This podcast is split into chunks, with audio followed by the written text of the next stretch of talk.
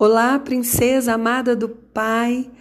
Seja muito bem-vinda ao De Frente para a Luz, um devocional bíblico que verdadeiramente expressa, através do seu próprio nome, o objetivo de estarmos aqui. Sermos iluminadas, nos voltarmos todos os dias e nos posicionarmos de frente para a luz divina essa é a única forma que entendemos que verdadeiramente podemos resplandecer, ser acesa de verdade, iluminada para valer, não como uma luz falsa, uma luz fajuta, genérica, mas a luz que vem da verdadeira fonte, do sol da justiça, da brilhante estrela da manhã. Estamos juntas fazendo a leitura do Evangelho de Jesus, segundo escreveu o apóstolo João.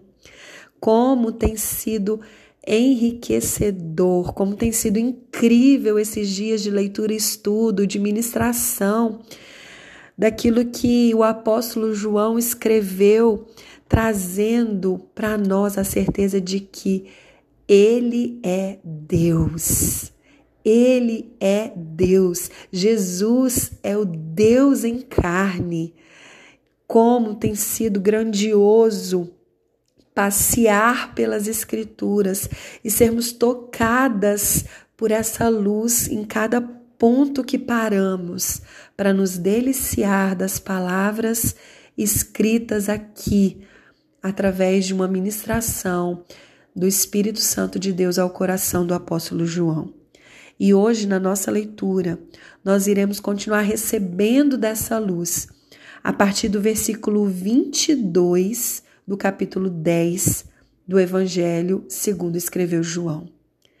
Então, feche seus olhos, respire essa presença grandiosa do Espírito Santo que já está aqui. Você pode sentir? Eu estou aqui sentindo essa presença grandiosa do Espírito Santo. Eu já posso sentir o abraço caloroso e tão cheio de amor do nosso Pai.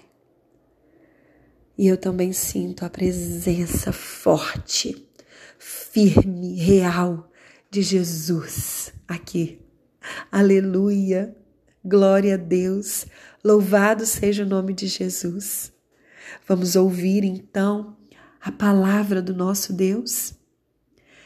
João capítulo 10, versículo 22. Era inverno. Grave essa expressão. Era inverno. E Jesus estava em Jerusalém na celebração da festa da dedicação. Ele caminhava pelo templo na parte conhecida como Pórtico de Salomão, quando os líderes judeus o rodearam e perguntaram: Quanto tempo vai nos deixar em suspense? Se você é o Cristo, diga-nos claramente. Jesus respondeu: Eu já lhes disse, e vocês não creram em mim. A prova são as obras que realizo em nome de meu Pai. Mas vocês não creem em mim porque não são minhas ovelhas. Minhas ovelhas ouvem a minha voz. Eu as conheço e elas me seguem. Que lindo! Minhas ovelhas ouvem a minha voz.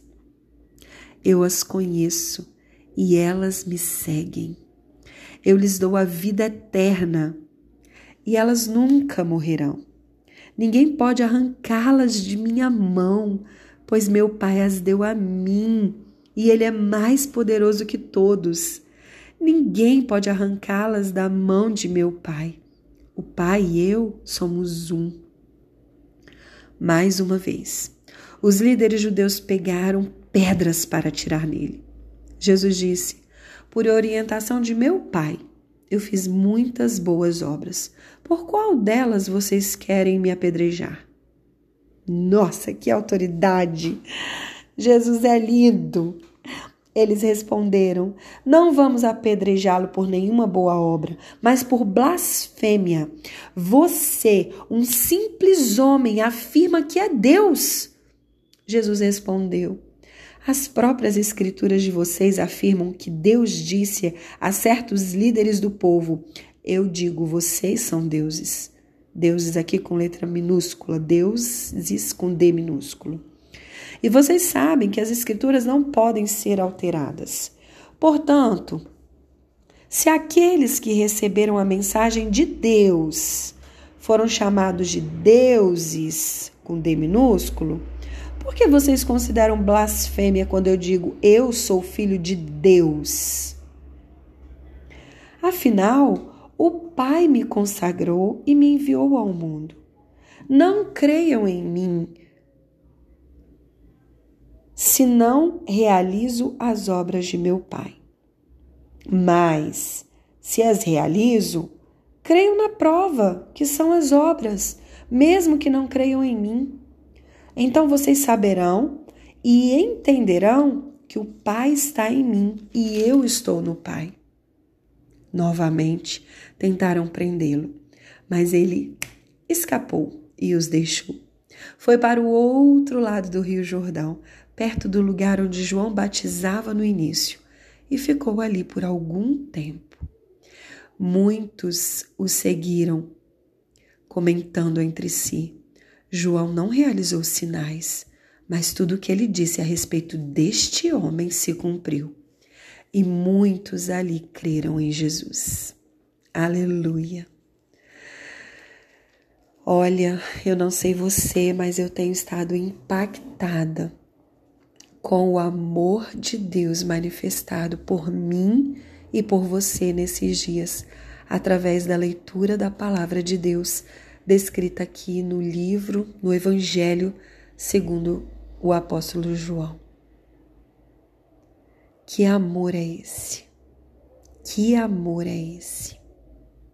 Eu teria tanta coisa para destacar aqui para nossa meditação hoje, tanta coisa mas eu sinto meu coração me conduzindo, princesa, ao primeiro versículo que nós lemos, o versículo 22, que diz: Era inverno.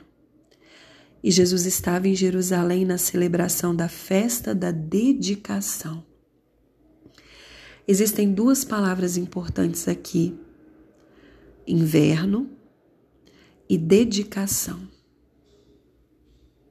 Nos momentos de inverno da nossa vida, nós não temos muito o que dar, não é verdade?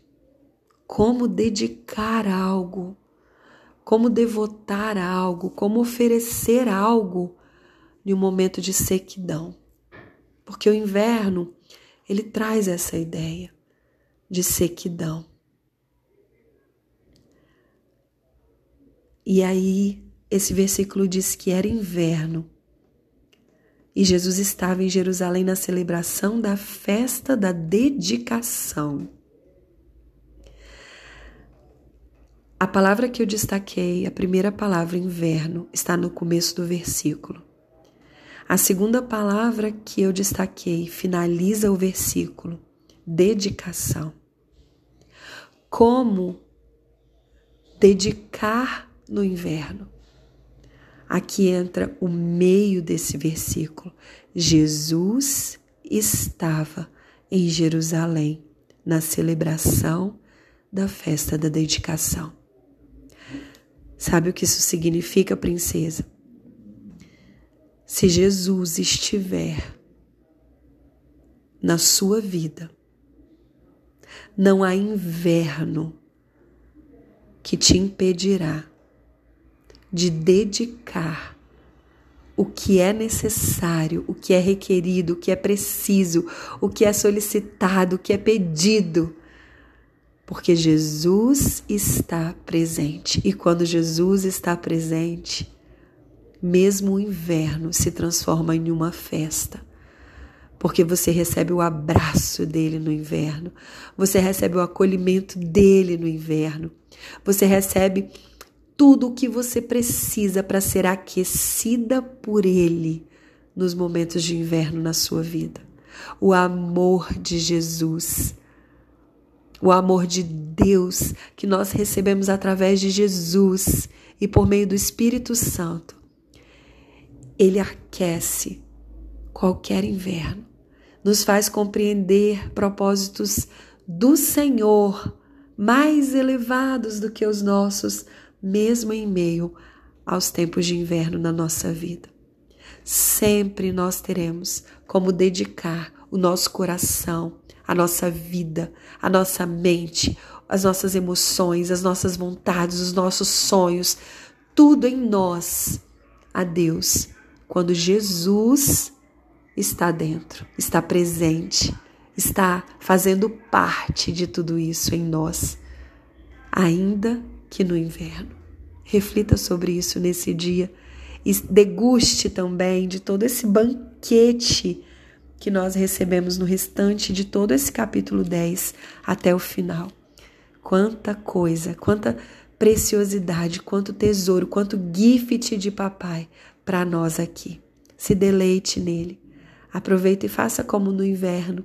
Se recolha no seu cobertorzinho, quentinho, gostoso, com uma xícara de chocolate quente e se delicie dessa presença de Jesus que dá sentido a todas as coisas.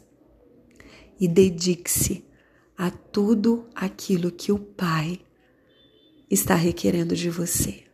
Um grande beijo no seu coração e até o próximo áudio.